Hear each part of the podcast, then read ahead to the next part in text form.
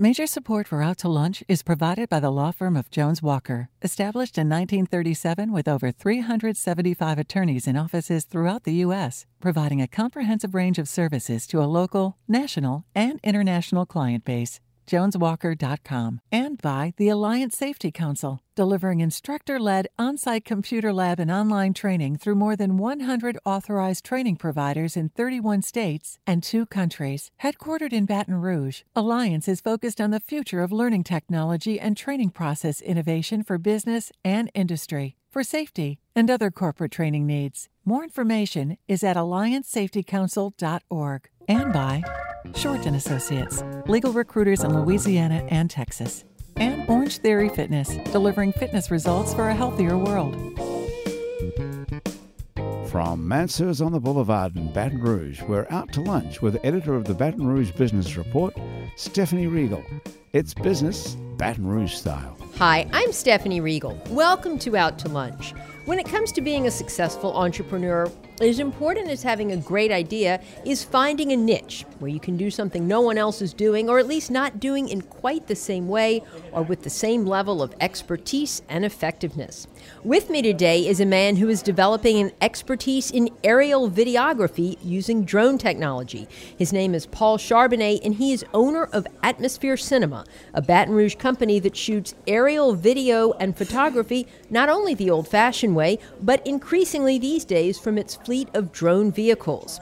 In the years since Paul founded the company in 2010, Atmosphere Cinema has done work for the agriculture and real estate sectors, and especially for the Louisiana film industry, which is keeping Paul busy. It's a business for Paul that combines his passions of photography and flying into one. How great is that? You are one lucky man to have a business that can do both, and we look forward to hearing how you did it. Thanks yeah. for being here today. Glad to be here.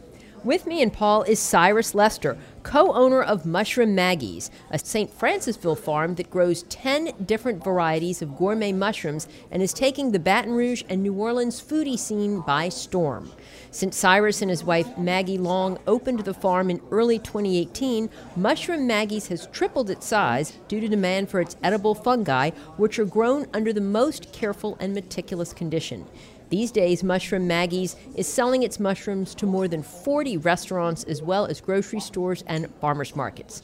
Cyrus and Maggie had always dreamed of owning their own boutique agricultural operation, and when they moved to the country a few years ago, they came up with the idea for mushrooms, in part because no one else was really doing it. That's so, correct. And he brought some to show. I wish those of you out there listening to this could see them because they are beautiful. So we look forward to hearing about it. Thanks for being here, Cyrus. Thank you. Well, Paul and Paul actually brought a drone too. So yeah. it's too bad it can't get up there to take pictures of us all while we're talking. But the drone stuff is, is fascinating. And what really came first? Was it your love of photography, videography, or was it aviation, or both? Uh, it was definitely videography. I, was uh, an editor and motion graphic designer uh, since 2000. Uh, and then one day I randomly ran into a guy who he told me he, he builds drones, or well, actually, drone wasn't even the word back then. Uh, he, he built uh, multi-copters. And uh, I was like, Can you put a GoPro on that? And he's like, Sure. So the next day, he showed me, fell in love.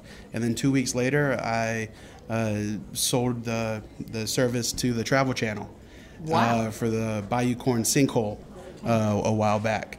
And ever since then, just been doing it. So that's fascinating. So, so what year are we talking about? I mean, when did because all of a sudden we heard about drones all the time, and you start when when did drones become really a big thing? Uh, well, in the early days, it was uh, there was a lot of fear because drones were the military, you know, killing machines. Right. Uh, so I guess really. I'd probably say around 2014, it started to become a little more uh, known that they're small toys, basically. Uh, and then since then, they've grown. Technology, camera, our camera technology has gotten better, uh, and they've become what, what they are today of uh, actual filmmaking tools. Now, how many, how many drones do you own in your fleet? Uh, seven, uh, all of varying sizes. Uh, the one I have here today is actually one of the smallest ones we have. Uh, which is the, this one's probably about two feet by two feet. Yeah. Uh, our largest one is six and a half feet wide and has a theor- theoretical lift capability of 77 pounds. Uh, it's 50 volts, and uh, it's something you don't want to meet. Well, it's such a it's, it's a fun hobby. It's a it's a it's a fun business. And Cyrus, you have a unique niche too: gourmet mushrooms. Um, and and I've read that growing mushrooms is perhaps an easier way to make money as a farmer than some other vegetables or livestock. Is that true? And, and why is that? Uh, yes and no. Um, we do grow indoors in a controlled environment, so we pick every single day, two or three times a day, 30, 365 days a year. Wow. So yeah, it's great. We can. There's always mushrooms to pick. There's. It's not seasonal, um, but mushrooms are very finicky. Um, they can get contaminated very easily uh, by mold or other bacterial contaminations, mm-hmm. which will stop them from growing. Um, so it's it's very difficult in terms of we have to have a lab to do all of our inoculating of our fruiting blocks. It's a very sterile room with a flow hood. Um, so it's it's it's so easy inoculating but hard. of your what did you say? So basically, we how we, do you grow a mushroom? I guess it's, it sounds like that's what I'm asking. Gotcha. so we take basically agricultural waste products from uh, rice bran, soybean hulls, sawdust, and we mix them all together, add water, and we put them in these bags. And we steam these bags for about 24 hours to, um, to sterilize them, to kill all the contaminants which may be present in the bag. And then we take the blocks to the fruiting room, I mean, to the lab where it's a very sterile environment where we have a flow hood that blows sterile air over our workspace. And we take our spawn, which is basically the seed of a mushroom, mm-hmm. and we pour it into our fruiting blocks, our pre sterilized and mixed fruiting blocks.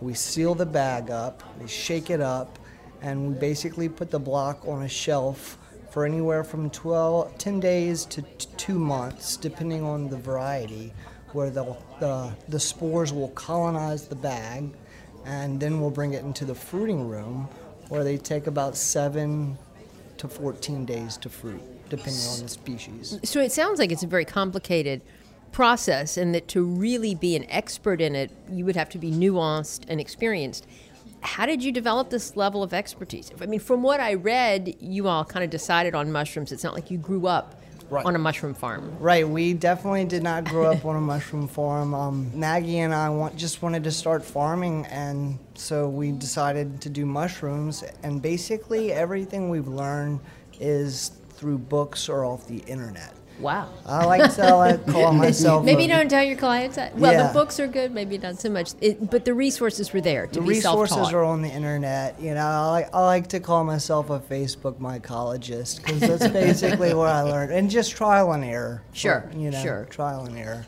So I would I would wonder, Paul, if if drone technology was the same thing. I mean, as it was evolving, as your company was evolving, and you were already doing video work, did you have to sort of learn how to take pictures from a drone, or is it easier than it?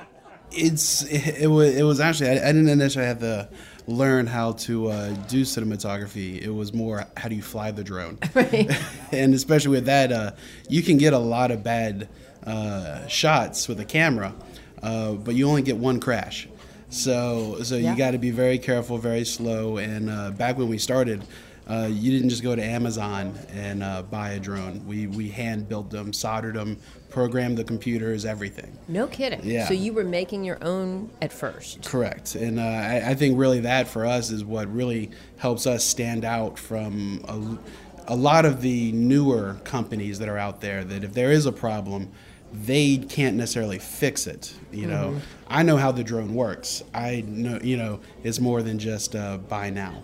So, so yeah. So with that, we, we definitely is grown with it, learned the technology, uh, and now we're one of the leaders. Because I mean, there's it. the technology component to it, and then there's the aeronautics of just learning how to fly mm-hmm. it. Right, and then there's the videography as well. Yeah, and uh, it's it's one of those things I, I never thought I'd know learned so much about aerodynamics and everything uh, before drones and RF signals and wireless interference and all that sort of stuff because it it runs the gamut. It's not uh, there's so much that goes into it that is just way more than just a camera and a flying machine. I can imagine. So how far away can you get with these? And I suppose it varies depending on the Correct. The the condition uh, of the location that we're flying, like whether it's in New Orleans or out in the middle of the desert in Texas. Uh, all those range, all those vary the range, uh, humidity, wind speed.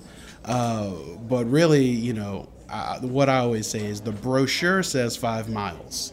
Five Uh, miles. Five miles. That's like sort of the rule of thumb. Uh, well, it, it, it just depends on the drone. Uh, the farthest I've ever flown a drone, which was out in the middle of nowhere, Wyoming, was 16,000 feet. And the only reason we had Pretty to come back is because uh, we were we wouldn't have enough battery to come back. So we kind of hit our point of no return. So we wanted to return. so it, it's one of those things. Any anytime you can come back, Yeah. uh, with battery power is a good time. So speaking of numbers, Cyrus, how many? You're doing ten different varieties of mushrooms. Um, tell us a little bit about the about the different ones and, and how you decided on those ten. I mean, are, are they selling well? They're, they're Oh, yeah, I mean, a lot of them look very exotic. Do people know about them? That's one thing that we've been having to do is, especially at the farmers market, we have been educating our customers about how they taste, about their medicinal properties, about how to cook them. Um, it's it's it's not something people see every day, so people don't really know how to cook them. I'll have grandmas call me at seven o'clock on, mo- on a Sunday morning asking me how to cook their mushrooms they bought the night before. How much fun is that? Yeah, it's crazy, but um, it's it's really been doing well. There are differences in flavors and textures. There um, with mushrooms, it's it's it's a texture and flavor thing. Uh, the shiitakes probably have the most flavor. Yeah. Um, the oysters are very mild in flavor. They'll basically take up whatever you cook with uh, with them. The um, lion's mane, which is the white hairy, The crazy looking one. right? Those are they taste very similar to lobster. They have a lobster-like texture, and when cooked, they taste similar to lobster. A lot of vegans use them as a meat substitute. Um, they are actually a medicinal mushroom as well. They're the only natural substance that regrows myelin in the brain. So they help with um, neurological disorders like multiple sclerosis, dementia, Alzheimer's, Parkinson's. Studies have shown they help fight cancer in mice. For real. They help improve memory and loss. is there? I mean, is, I guess these statements haven't been evaluated by the FDA, but. I guess there's a growing body Yeah, of of support Without a doubt. Well, there's there's been a lot of research done on, especially in Asia, China, and Japan, on these mushrooms, and also in Europe, and um, they're extremely medicinal. Uh, even the shiitakes are, are very medicinal. They're good for your heart. Um, let's see, the king trumpets are my favorite. They're very very meaty. It's these right here. Um, they the the stem is the best part on those. It's like biting into a steak, but a little crispier. So that one's very. The texture is very different. How, how many of them grow lo- like in Louisiana? Um, so the lion's mane actually grow locally. I actually found that in St. Francisville and cloned it in my lab and started growing it. And it's actually a better yielding, better tasting mushroom than the commercial strains that are available. You're listening to Out to Lunch. I'm Stephanie Riegel. I'm talking to Cyrus Lester of Mushroom Maggie's Farm and Paul Charbonnet of Atmosphere Cinema. How lucrative are they? How much money is there in mushrooms or in drone technology, uh, video drone work, Paul? I, I mean, there's there's tons. I think uh, in the in the film industry, it's somewhere around a billion dollar industry, and then in the industrial sector alone, I mean, that's huge. I, know more guys do an industrial drone than I do a cinematic drone, uh, just because it's all you know, it's all year round. There's no shooting schedule and worrying about weather and the fall. and, and you charge them by the hour? You give them sort of a fixed price based Daily on what they rates. want? Daily rates. daily rates because uh, for our, our pricing structure is, is, is, really based off of risk to equipment because Sure. you know within 10 seconds we can take off and some bird may decide it doesn't like the drone and attack it and then boom And, and we- that's a problem. it's a big it was a big problem we've had we've had a drone taken down by a bird before a lot of the films we work on that we actually have to meet requirements of manned aircraft uh, for the drones because uh, whether the lawyers or whoever, there's no drone checkbox. It's are you an airplane or a helicopter? Right, and so, so, that was my next question. I mean, from from what I understand, the FAA is still sort of sorting out all the rules governing drones, right? Or is it changing? It, it it's still there's still a very large gray area. Uh, there are some laws and rules out there, uh, but the biggest thing, uh, from what I understand, in the with the FAA's agents that I've talked to, is the just the enforcement of it.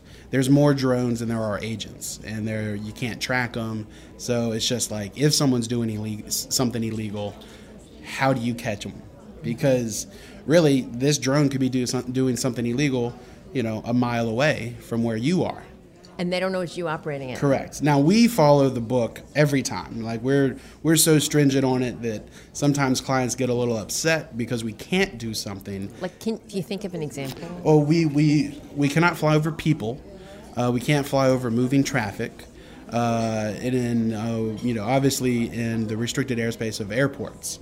Uh, Louisiana doesn't let us fly over schools or chemical plants, which isn't that big of an issue, and uh, so it's not that big of a deal. But it's mainly the traffic so and leaves, people. that leaves what?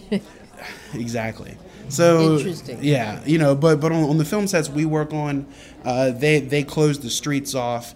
The people, the cars that we are flying over are stunt vehicles and they're part of the production and and that stuff is covered you know so we, we, we can do that because they're they're part of the operation but the, just the general public you just you can't fly over so interesting cyrus what's the what's the market like for gourmet mushrooms and and what kind of demand is out there the demand is is serious um actually so this morning i delivered to commander's palace and so chef Tory made a post with our pictures of our mushrooms. Congratulations. Thank you. And we've already, in, in about 45 minutes, we got contacted by about eight chefs from New Orleans. Wow. Um, it's, it's, it's a big demand. Uh, we sell out every week. And is that, that's where, that's the market you're targeting, or the chefs more than just the mom and pop consumers at the farmer's market or at the local grocery store, perhaps? Correct. Right now, we're um, we do one farmers market, the Baton Rouge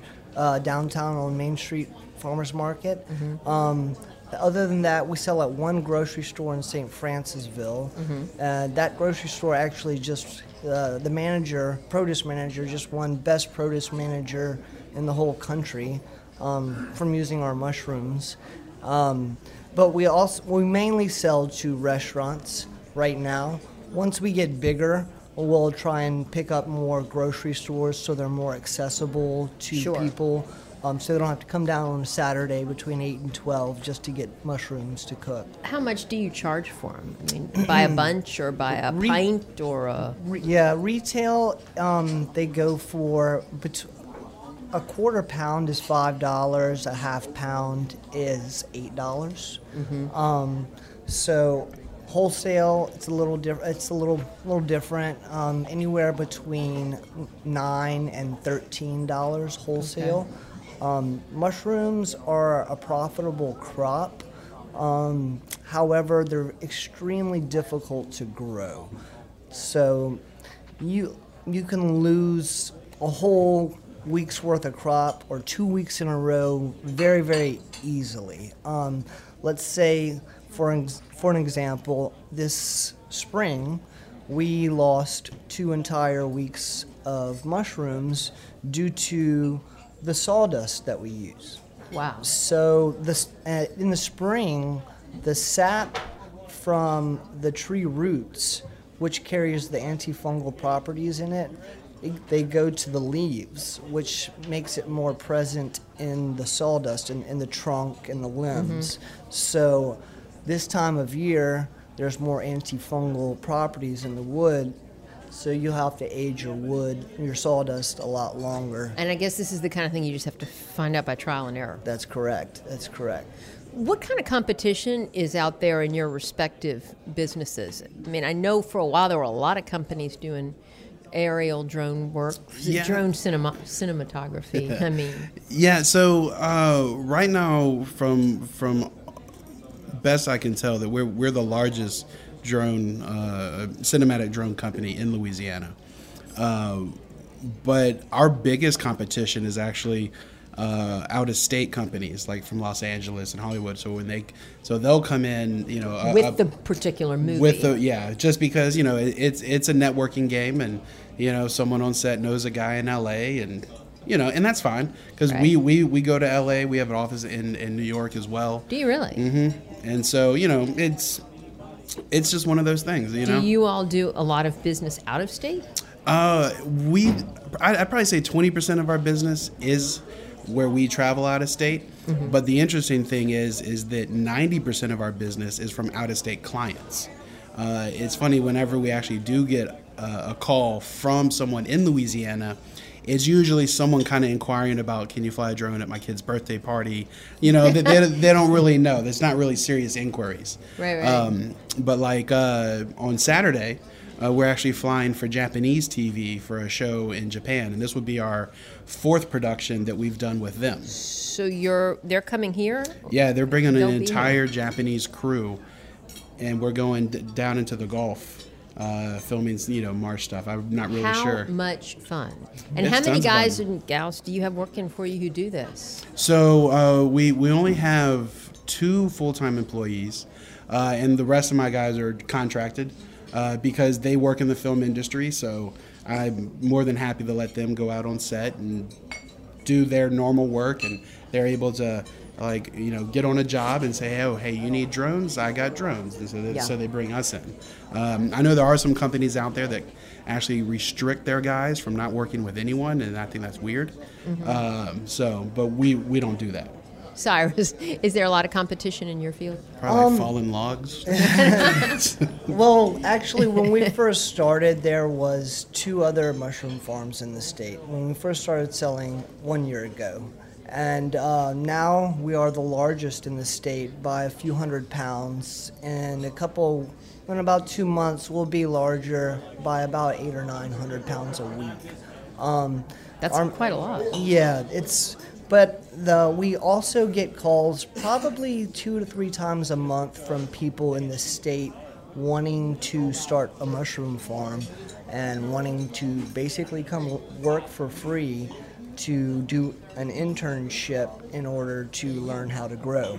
So, do you view that as competition, or is it a way to, to grow the market so that there's more awareness and educate the consumers and a little bit of both. It just depends uh, on their geographical location. Um, yeah, if, if somebody in Baton Rouge wanted to start a mushroom farm, I probably wouldn't and, and wanted to come work for free, I probably wouldn't uh, let them do that. Teach them the tricks of the trade.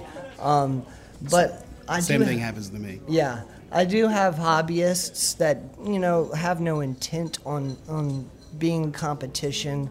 Um, mm-hmm. That you know, uh, I I'll teach basically anything to because they love it. They just want to learn how to grow. Our main competition is basically Chinese and Japanese mushrooms um, since they pay their workers so little, sure. Know, um, they can ship mushrooms for you know a tenth the well, le- a lot less than what we can even grow them for. But with a mushroom, I mean, fresh is so much better, isn't That's it? correct. I mean, don't they get so musty tasting pretty quickly? That's correct. That's why we chose uh, specialty mushrooms because the shelf life is between uh, a week to three weeks, basically, on these mushrooms. And if you're buying from even just another state, much less overseas, by the time you get most of your mushrooms, they're already a week and a half to two weeks old. Mm-hmm. Um, just going through the distribution process. Sure. Um, so our mushrooms are picked and delivered usually within two or three days of, of picking their, their uh, at a restaurant or at somebody's home. Are you working with like herbal remedy doctors, or I mean, do you really want to focus on the restaurant and foodie communities? Gotcha. Yes, we uh, we dehydrate our lion's manes that we grow, uh, the extra ones that we that we don't sell, which hasn't been any lately. But we dehydrate them and we capsule them up to make capsules. Like my father has multiple sclerosis, and so with MS, your myelin in your brain, on your myelin sheath, degenerates. Mm-hmm. And so the lion's mane, like I said, is the only natural substance that regrows that myelin back. So he t- he'll take capsules. Um, so we make the medicinal capsules. We also are starting to make tinctures as well. Interesting. And we'd like to get into the medicinal side because there's a lot of mushrooms that aren't gourmet mushrooms or edible, but with tremendous medicinal properties that can be taken um, in, in capsule or tincture form. It seems like there's a lot of potential there. Without How are y'all marketing your respective businesses? Is it mostly online, word of mouth? Uh, Oh, online and, and word of mouth mainly for us. Um, just referrals on set, like, hey, you did a great job, and I have another film I need done. Uh, but really, like all the out of state stuff, it's probably just Google searches, you know, Yeah. website SEO, uh, Facebook, social media. what about you, Cyrus? It's basically the same thing. At first, uh, when we first started, we took our mushrooms for the first month and we just brought free mushrooms to all the best restaurants that we knew of in, in Baton Rouge. And we just gave them boxes of free mushrooms and said, hey, let us know if y'all want any. Um, but we did that one time and we've never had to really contact a restaurant since then, It sounds like that would be a, a, a real growth opportunity there. without Well, a doubt. Cyrus Lester and Paul Charbonnet, it's inspiring to see people who have a passion for something that they are then able to turn into a business. So you all are both very fortunate, and it's great to hear about your companies and your respective successes. So good luck moving forward. We'll be following you. Thank you. Thank you very and much. thanks for being here today on Out to Lunch. My guests today on Out to Lunch have been Paul Charbonnet of Atmosphere Cinema and Cyrus Lester of Mushroom Maggie's. You can find out more about Atmosphere Cinema and Mushroom Maggie's by going to our website, it's batonrouge.la. The producer of our show is Grant Morris. Our technical producer is Eric Merle. Our associate producer is Peter Raschuti. And our Baton Rouge business consultants are Charlie D'Agostino, Dave Winwood, and Ann Edelman. If you want to know what we all look like, you can find photos from this show on our website, it's batonrouge.la, and on our It's Baton Rouge Facebook page. You can hear this show and past episodes of Out to Lunch wherever you get podcasts, including Spotify and at itsbatonrouge.la. Out to Lunch is a production of INO Broadcasting for its Baton Rouge.la and WRKF 89.3 FM. I'm Stephanie Riegel. Thanks for joining me. I look forward to meeting you again next week around the table here at Mansurs for more business Baton Rouge style on Out to Lunch. Out to Lunch Baton Rouge is recorded live over lunch at Mansurs on the Boulevard in Baton Rouge. Mansurs is open for lunch daily 11 to 2, for dinner nightly, and for brunch on Saturdays and Sundays. Mitchell Foreman wrote and performs all the music on Out to Lunch. You can hear Mitchell's music anywhere great jazz is sold or streamed, and at mitchellforeman.com.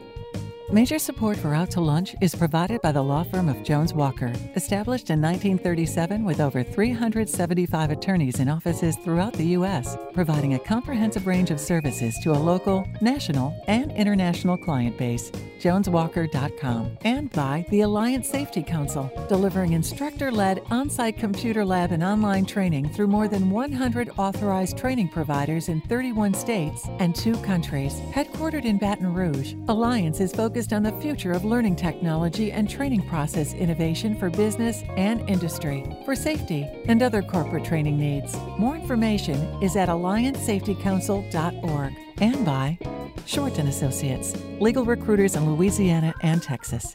And Orange Theory Fitness, delivering fitness results for a healthier world.